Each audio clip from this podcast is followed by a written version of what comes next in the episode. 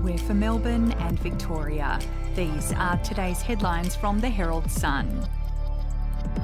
Victorians are flouting seatbelt laws with fatal consequences, with a record number of people killed on the road found to be unbelted.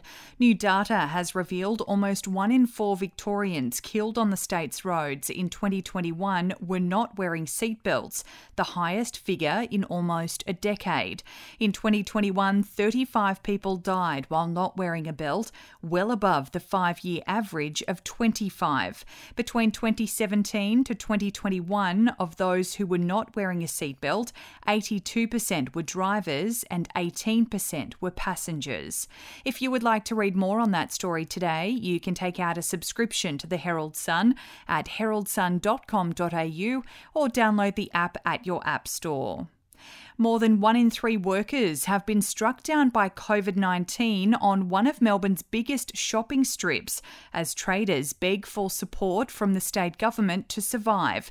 According to data from the Chapel Street precinct, about thirty-five percent of workers across two thousand two hundred businesses have either had the virus or are isolating.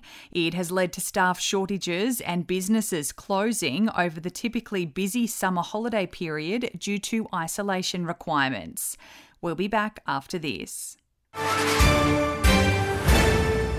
News doesn't have to be boring. The Brits have given Prince Harry a new nickname after yet another tell-all interview. Oh God, is it the Ginger Whinger? Let the team at news dot com dot a u get you up to speed each day with their podcast From the Newsroom. A couple were busted joining the Mile High Club. Well, I guess they can't fly Virgin anymore. Politics, sport, red carpets, royals. Get all the goss in just a few minutes. Follow From the Newsroom wherever you get your podcast from.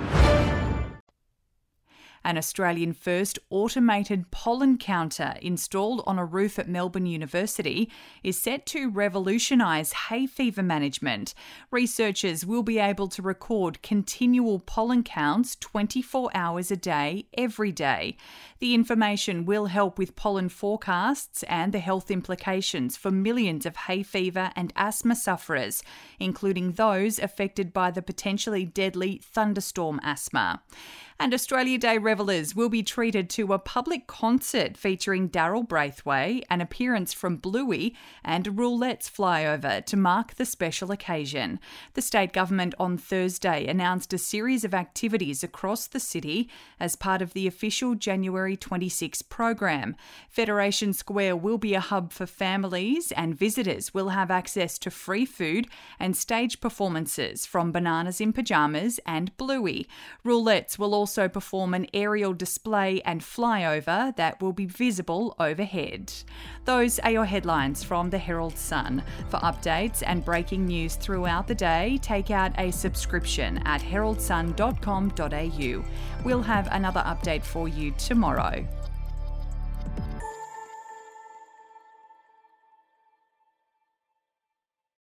I'm Andrew Rule, the host of the podcast Life and Crimes. Here are some of the things that we've been talking about the last few weeks.